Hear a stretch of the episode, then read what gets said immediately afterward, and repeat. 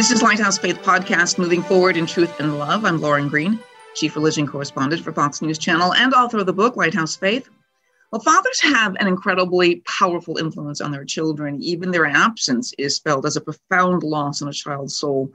And then there are fathers, of course, who are physically present but emotionally distant, unapproachable, or even abusive. And that is a tragedy as well. But a father who is a child's hero, whose legacy is a model of the strength of faith and love, is a precious thing for a child. It can propel this child to realize his or her talents, but more so, it helps the child understand more about, um, because of their earthly father, can be, they can understand um, more about their heavenly father. And that is why people's attitudes about God are, are oftentimes reflective of how they view their earthly fathers and their relationships with them. Grammy Award winning and multi platinum Christian artist Michael W. Smith has written a book about his own father, um, whose death in 2015 was a profound loss. But since then, he has reflected on the power of his father's unconditional love, his integrity, and perseverance, and is honoring him with a book called The Way of the Father Lessons from My Dad Truths About God. And Michael writes My father was my hero, the kindest, gentlest man I have ever known, the person in my life who's always the most like Jesus to me and consistently reflected the qualities of Abba, Father. And Michael W. Smith joins me now. Welcome. How are you? Thank you, Lauren. Thanks for having me. I appreciate that very much. You, it, the book is really wonderful in that it is so. Uh, I learned so much about your father. I learned so much about you uh, because of that. Um, how much in writing the book had it, it kind of helped you for the grieving process of losing him? Uh, well, I thought I, I thought I had grieved most everything out of me, but I, I found myself getting emotional writing the book. You know, recalling all these stories about my dad. I knew, you know, I knew when he developed dementia, uh, was diagnosed with dementia in 2011. Uh, I knew I had to start recollecting all those amazing stories about my dad. You know, but it wasn't until I actually started writing the book. Uh, 2020 was a great time to write a book, by the way. um, but yeah, it was. I found myself getting emotional, especially reading the audio book. I mean, um, I still miss him terribly. He was a a force to be reckoned with. When I say that, he was he, he, he was so tenderhearted, and he was, as you said, he was he was the as, I say in the book, he was the kindest man I ever known who had to be my dad. So he taught me a lot of what God's like. I know that sounds odd to some people, but he was he was pretty incredible. I, and I know he had his faults. Uh, I just didn't see very many of them. Yeah. You know, he not only influenced you. I mean, you talk about how many people he influenced. I mean, I mean, he, you know, he, people stop you in the grocery store and you think they're coming to you to ask for an autograph. And it's like, oh, I just love your dad and your mom. it was that kind of influence. Yeah, he he uh, always said he, that him and my mom were bigger celebrities than I were here in this uh, small town of Franklin, Tennessee, right outside of Nashville. Yeah, I still to this day, people still stop and talk to me about how my dad had a, pro, a profound impact on their lives, and you know, he just served. You know, he just really um, he was present with everybody. I, did, I felt like there was no ego with my dad. It was all, he always wanted to know about how that person was doing, or he's always serving in the church, or he was at the homeless ministry every Monday night. You know, he just even here at the house. I just recalled that when you know we have 16 grandkids, it's, it's insane around here when they all show up. I call it the beautiful chaos. But when he was alive, who was in doing the dishes? My dad was doing the dishes. He just always was at the sink at the end of the night. So he just that's just kind of who he was. And he came from that, he came from that great generation. Uh, you know, when you were sick, you went to work, you know, took right, care of mom, right. care of us. He, he, just, that work ethic was, uh, was pretty amazing. So I've got some big shoes to fill. Well, you talk about your grandchildren running around there. How much of an influence on them do you see um, he had through you? You know? Well, I mean, we'll have to see. You know, my oldest is my oldest grandchild's 14, and my youngest is one. Um, you know, I, I feel like a, a lot of the way that I'm father that I fathered my kids and kind of being a grandfather, I, I, I, I, find myself doing the same things that my dad did.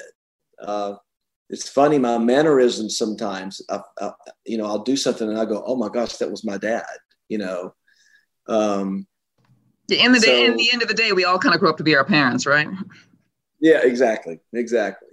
So, yeah, I love being a grandfather, and my dad loved being a grandfather. He really did. He just um, he had nicknames for all my grandkids, had nicknames for all my children, which I have five. And uh, yeah, he was a fun. He, he laughed and smiled every single day of his life, and his glass was always half full. Wow, that's an amazing thing. Considering that you know he lost his dad suddenly when he was 16 years old. That's a heavy burden uh, for a young man to have, and yet half full. I mean, this joy in his life. How did he handle that? Um, and, and and gain this incredible faith at the same time. Yeah, well, we talked about it. I mean, several times all growing up. Um, I mean, it was obviously very, very difficult um, losing a father at 16. Um, I think his faith was his anchor, though. I mean, I think that's really what got him through that uh, awful time of losing a father. And then you know the responsibility which I, I, so applaud him for what he did. You know he, he was a great baseball player wanted to go play major league ball. He was incredible. Everybody talked about how great my dad was. And and I, I really believe he could have played but he gave up that dream because he came back and took care of my grandmother his mom and he felt like that's what i've got to do i've got to take care of my mom that's what he did so um, yeah but i just think his faith his faith in god and just he was he was plugged in and he kind of knew what was important. And I think that's I think that's even what got him through this whole. You know, he, he had an awful back. He broke his kind of fractured his neck in a football game at 23. All these guys thinking they get together and go play some football, and you know, so he was in pain a lot of his life, and I could tell he was in pain, and but he never he never complained, you know. So uh, sometimes I would just go, gosh, dad, I don't know how you do it. I don't know how you do it, but he, he managed to just push through it and it's pretty extraordinary. How much influence did he have just who he is and his faith and his love for you? How much did that have to do with your success in the music world? I mean, I, I think, I think, I mean, obviously, I was born with this gift, playing by ear. I was making, you know, I could hear a Beatles song and play it, and you know, I just was just musical. I mean, I was not only an athlete, but I was a musician. And then 15 years old, I knew I felt like I had this gift. I think I'm supposed to do this for the rest of my life. Didn't know what the rules were, but you know, it's a long story. But you know, moved to Nashville and met a girl named Amy Grant, and all of a sudden I'm on the road and uh, and making records. But I think my dad he affirmed me my whole life, and so I always kind of felt like there, that. Not only did I feel like that the Lord had my back, but my dad did too. He just was, he just would. I tell people it's so funny because the only time I ever saw him really get mad was when my songs didn't go number one. He couldn't figure that out, and I'm going, Dad, that my songs can't, all my songs can't go number one. And he would say things like, Well, why not, son? You're the best. You know, he'd say things like that. You know, so to be affirmed your whole life, you kind of feel like you can climb any mountain out there that looks like it, like it's unclimbable. I just feel like I could do anything, and I think a lot of that came from my dad and my mom as well. Um, I was just listening to one of your your top hits, above all, and it just struck me after reading part of the book how much your dad's light is in that. That that in order for a person um, to understand God's love like on that level and to really feel it, you almost would have had to have a father like yours. How much of your father is, is in your songs? I think probably more than I know. Um, you know, I've written a couple songs, especially lately, about my dad, Footsteps, being on a million lights, and releasing one this this week called Dusty Road that kind of kind of goes hand in hand with the book a little bit. This just kind of reminds my dad that whole blue collar uh, work ethic, you know, growing up in this little town of Kenova, West Virginia. Um, yeah, I would say that I, probably won't know until I get on the other side. But he certainly has been an inspiration, and um, yeah, and, and to, to continue to do it and do it as long as I have. Um, I think a lot of that has to do with my dad, honestly. You know, one of the most poignant uh, stories in the book you talk about, and I hadn't realized the connection between you and uh, Marshall University. And you talk about, you know, the, the, the, the plane crash. And if anybody doesn't understand, know the plane crash, go see the movie We Are Marshall, and that will help you. But, but Google it. And it was the 50th anniversary just past November. And just the impact that had on your father. And it was like the first time you saw your father actually weep. Um, describe that moment to you when you realized you know your father had that level of a depth of emotion and gravitas and you know the impact of something like that on on his on his soul yeah and on you well yeah i mean i was 13 years old and we'd heard about the crash and we i mean we were literally out there probably 20 minutes after it happened um, uh, you know, my dad, I never saw my dad cry much. I don't know if it was called that generation, you know, he, but I, I know he was emotion, emotional on a lot of levels, but I just never saw him. I never saw him cry. I only saw him cry two times and saw him tear up during this moment. And then when his mother, my grandmother passed. Um, and, but, you know, and I probably saw him cry in his last years of his life. So I take that back. But that moment in the car, um, you know, because we were big Marshall, we were Marshall University Thunder. Thundering Herd fans. We'd go see the games. It was that that that university's 20 minutes from my house. I went to Marshall for a semester and a half. So, um, but I just remember when when you know it was raining and was, I'd never seen that many emergency vehicles, and we'd actually walked down and looked over the hill and saw the fire everywhere. And you know, you're just you feel like you're this gosh, this, this stuff only happens in a movie you know, and you're you're kind of in shock a little bit. And I remember we go back and sit in the car, and then he, we noticed one of the firemen because our fire department, the Kenova Fire Department, was one of the first people on the scene. And we recognized well, the guys. And I remember my dad rolling down the window going, Was that the football team? Because we knew they had played that day. And my dad just had this funny feeling, you know, just going, Was that the football? Was that Marshall? And that guy said, I think it was. And your heart just sinks. I mean, just like you're just going, and I just watched my dad just fight it so hard, just going like, and it's, it's, I don't know what happened, but just something happened. Like my dad was like, you know, it's okay. We this is our moment together. I, I still can't fully explain what happened there, but we we knew that the town was going to die, and probably under our breath somehow we were praying, "Oh God, please meet us in this this day of, of unexplainable tragedy, you know. And so it was a quiet ride back to the house for sure. Um, I watched you sing uh, the national anthem at the 50th anniversary, and I just got the feeling that it was hard for you to keep it together. Um, was it, or you know, am I just imagining that?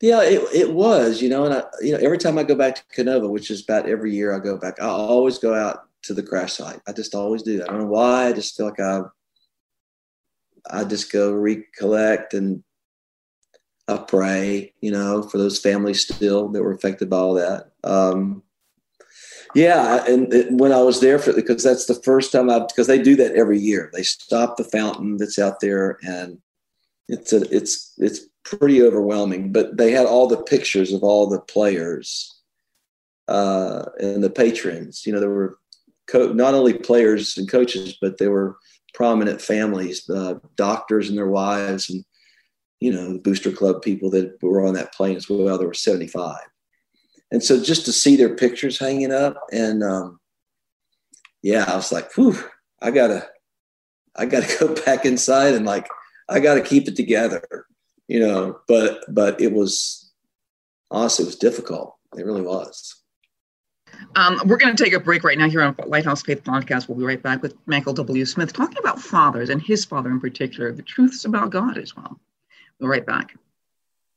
This show is sponsored by BetterHelp. What's the first thing you'd do if you had an extra hour in your day? Go for a run, take a nap, read a book? Show up for a friend? A lot of us spend our lives wishing we had more time. The question is, time for what? If time was unlimited, how would you use it? The best way to squeeze that special thing into your schedule is to know what's important to you and make it a priority. Therapy can help you find what matters to you so you can do more of it. Therapy is helpful for learning positive coping skills and how to set boundaries. It empowers you to be the best version of yourself. It isn't just for those who've experienced major trauma. If you're thinking of starting therapy, give BetterHelp a try. It's entirely online, designed to be convenient, flexible, and suited to your schedule. Just fill out a brief questionnaire to get matched with a licensed therapist and switch therapists anytime for no additional charge. Learn to make time for what makes you happy with BetterHelp. Visit betterhelp.com slash lighthouse today to get 10% off your first month. That's betterhelp, H-E-L-P dot com slash lighthouse. betterhelp.com slash lighthouse.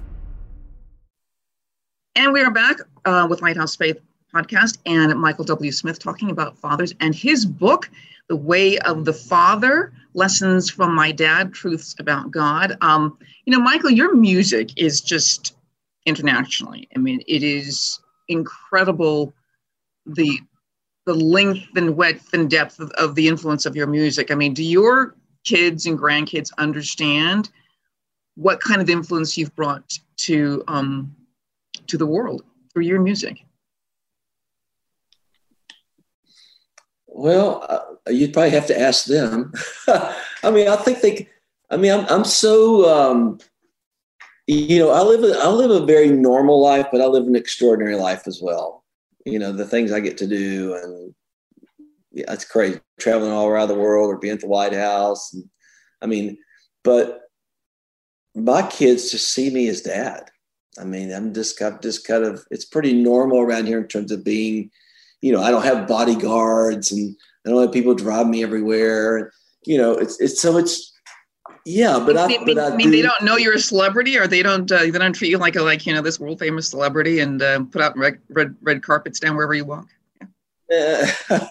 no, I think they know that I'm a celebrity, but but I don't I don't I don't play that card around here. You know, I don't, I don't really like playing the card anywhere. You know, but I'm just dad you know, yeah. and I've been active and been active in all their you know, upbringing. You know, I had the two week rule that I would never be away from my family more than two weeks, even if I had to go to Europe for two weeks and come back and then go back a month later. I just, uh, you know, so it was just a priority right here. So we're very, very close.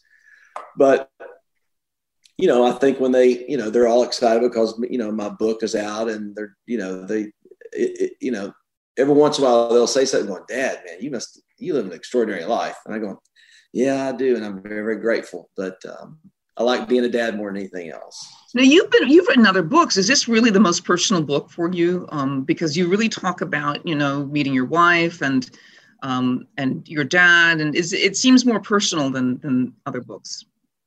But you tell it me. Probably is. I mean, I do, I've been personal with other books like Place in This World and This Your Time. It's Time to Be Bold was one of those. But no, this one this one was, uh, yeah, because I just uh, just the nature of what I wrote about and and recollecting all these stories about my hero, about my dad. So it was um, it was difficult's not the right word. It was um, it, it was it was hard to write, and so it was it was a joy to write, and it was hard at the same time. So, um, but it yeah. certainly has it certainly has brought back all these amazing um, memories and stories that I actually forgot about what my dad did on that certain day. And I throw literally threw baseball every single day, every single day. If we weren't at the ball field, we were on the sidewalk out front throwing ball. You know, so I'm starting to remember some of the things that I actually forgot, and I'm going through a bunch of pictures that were found by my aunt Janice. Uh, of my mom and dad and my dad playing baseball. So I've I have I've had so much fun going through those pictures and really brought back some great memories. I want to go back to the idea because you talked about this before a little bit, but this idea of sacrifice. And it seems to me that what your father did to give up some of this dream of playing professional ball. I mean, he was in the minor leagues. It's not like, you know, he had this, you know, pipe dream about being a professional baseball player. He really was a talented player.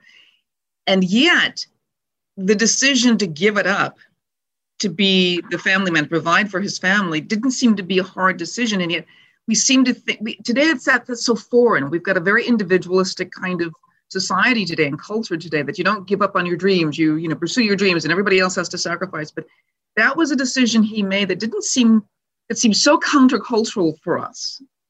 You know, um, did it seem does it seem odd to you at any at any point in your life, or do you think because he sacrificed, he didn't want you to sacrifice, giving up on your dream? Yeah, you know, that's a good question. Um, I mean, he just did it because it was the right thing to do. Um, and I think he, um, and you know what? And he didn't have, he, because he did the right thing. He never, he never really got any sort of momentum of going. He never, he never did it for five years. You know, or like some musicians do it, and then all of a sudden it's over. You know, um, I kind of think he lived out his dream through me a little bit, though. And it was baseball, and I made the All Stars every year. I was actually a pretty good ball player because my dad taught me everything I knew. And then what's so great though is that when I I thought and I thought I thought it would really be hard for him when I decided not to play ball anymore. If he was mad, I never saw it. He all of a sudden became my PR agent, you know, and so and you know became my biggest fan and would embarrass me you know even before i moved to nashville you know just you know telling people how great i was and going dad you don't have to do that everywhere we go you know and so um so yeah i think just a, his his his enthusiasm for what i did it's pretty it's just remarkable so you know, you talk about, um, you know, God's um, truths about God that you learned really through your father. And, you know, for so many people, they don't have the kind of earthly father that with those kind of attributes. I mean, you know, we, we, I've talked about in the introduction about some people who have absent fathers, but people have never known their father, or they have fathers that are abusive. How do you see, how do you have that right relationship with the heavenly father if your earthly father is, is, either not there or is definitely um, you know under under standards. Yeah, well, that that that that was the one. Um, that was the one thing that I really wanted to get right in this book because I know I have a lot of friends who had horrific childhoods, and I just and I and I'm, and I'm not going to. Everybody's got a story, and I'm not going to pretend to know what kind of pain people have gone through. Um, I just know that there's a way to not only survive it, but thrive and forgive the one who abused you. And because I've seen, I mean, I, I watched my mom do it. I mean, my pastor, Don Finto, was had a horrific, God's mentored me for 38 years, had a horrific childhood. He somehow just found this beautiful way to let God father him. And my mother did the same. She did the same. She was eight years old and um, and her three younger siblings, uh, Dee, Pat, and Bill. They were six, five, and four, and they were in my grandmother's car. And my they were blocked from the house, and my grandmother said, "Get out, just get out." She was not a very good mom. She said, "Get out, you're walking home," and she drove off, and she never came back ever. She never came back. And so, you know, did they ever know where she went? Did she ever contact them? Like, why did she leave? She just split. She didn't want to be a mom anymore. She just left. She left she left my grandfather and she left her children. And and she was somewhere up, up north, and I, you know, I think she stayed more in contact with Aunt Dee, and you know, I, I learned all this obviously after you know my mom and dad got married and born, and find out that you know that my real grandmother left my mom, and you know what's and my mom just found. She just, I think, honestly, I think her faith is what really did it for her. I know that beyond a shadow of a doubt. She just, we would talk about that and her mom doing that. And I remember my mom said, you know what, I just was determined one day with my faith in God that when I get married, which she knew she was going to marry my dad, they were high school sweethearts. When I have a family one day, that's not ever going to happen to my children. And I don't mention this in the book, but I, I recollected this story when I was 20 years old. My Aunt Pat had passed away of cancer. And I was 20, and we went to the funeral, and my real grandmother was there. And that's the first time I'd ever met her. And it's the first time my mom had seen her since she left. And And I wanted to sort of give her a piece of my mind. I was a little ticked off because I just want to go, do you know what you did to my mom? But I, I didn't. I just buttoned my lip and I, I, I didn't say anything to watch my mom love on my, love on her mom at that funeral. Because my mom had forgiven her. My mom had forgiven her. And so the power of forgiving the one who abused you is pretty powerful. And and I think that's why my mom's extraordinary as well. You know, she just we don't we don't know why those things happen. Why does God allow certain things to happen? Why is he you know, it's just you have all these questions, but you know, okay, uh, this is the this is the hand I've been dealt. So how do I deal with it? You know, and I think God has got to be in the picture. You know, um, I still know a lot of friends who still are having a hard time. You know, doing the forgiveness thing, and they're and they're bitter and they're miserable. You know, honestly. So, but my mom is probably the perfect example to watch somebody who went through a pretty awful childhood when your mom just leaves and and watch my mom thrive her whole life. Um, I'm just fascinated by that whole scenario of forgiveness of family because really that's the only way we any of us can. I mean, this idea that um, you can hold on to anger and think you're going to be okay, um, and especially when it comes to a parent. And and one of the things that's so apparent between you and your father's relationship. It wasn't this sort of um, drop in and do the big thing and let's go out to, you know, like it really was a day to day micro kind of relationship where it wasn't just the big picture, but it was all of these daily activities. And it shows the sort of, I mean, it, it, that's the picture I get from your book. You know, is, is that how you wanted it to be? Yeah, we, he, we just, we did things together I mean, we we did life together. We, you know, he just didn't work and not show up and say goodnight every night. I mean, it was just we were involved in church. We loved music. We loved baseball. We went to Cincinnati Reds games, the Crosley Field, Cincinnati, Ohio, and and we just did we did life. We we just did life together. And he wanted to do that. He wanted to be with me and my sister. And and and I and I and I I'm I'm the same with my kids. I just want to be with my kids, and I think the only way you this whole thing comes down, Lauren, to me is that it's is the whole Jesus part of it. When you when you get the whole part that you're not that he not only loves you, but he actually really likes you and he's very fond of you, you it it changes everything. And then you as you mature in your faith, you realize it's not about you. And the greatest joy in your life is giving your life away and just serving others. And first and foremost is your it, it, obviously your faith and family. And, and that's been my second priority other than God. Just how can I nurture my family and prepare them for this crazy world that we're living in? How do you prepare them to be able to not only survive, but to thrive and, and, to, and to be givers and go change the world? So I think that's what my mom and dad did. And I think it's why my dad just, he loved being a dad. He loved being a father. He loved being a grandfather. And he adored my mom. And just to watch them as they even got older, holding hands. And every time that, if we were in downtown Franklin, they had to, you know, we were just going over to this restaurant and dad, we're going to meet you there. They always had to kiss. It's just a little peck, a little kiss. These just little terms of endearment thing that the things they did their whole and I, I observed and watched that my whole life you know so i just learned so much from him and and that, that's what i love about the book because the book as i said earlier i, I believe i did is that my, da- my dad it really taught me what god was like in a lot of ways. And so it, these stories about my dad and i equate that with the father heart of god. And my hope is that somebody will pick up the book that that maybe has not had a good dad and can really find a way to forgive and to um, it's not too late. I think you know especially if your father's still alive uh, or if you've got an estranged relationship with your son or whatever it is it's not too late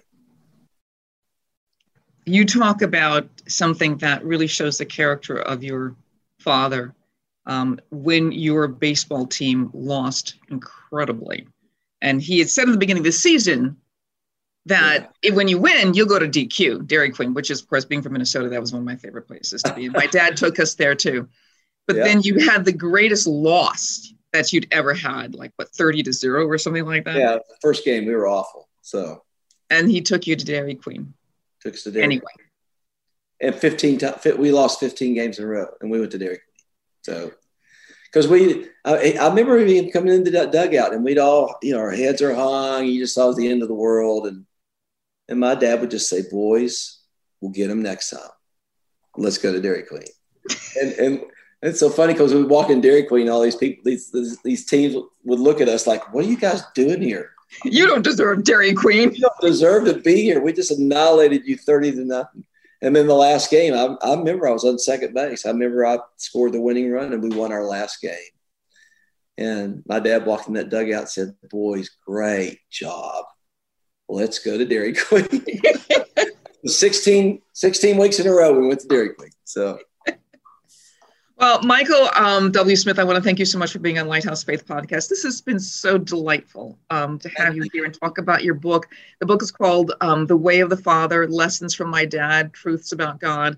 Um, you know, it's just a reminder how a father's presence and his love and strength, and you don't have to make a gazillion dollars. You don't have to buy your kids five, ten pairs of tennis shoes.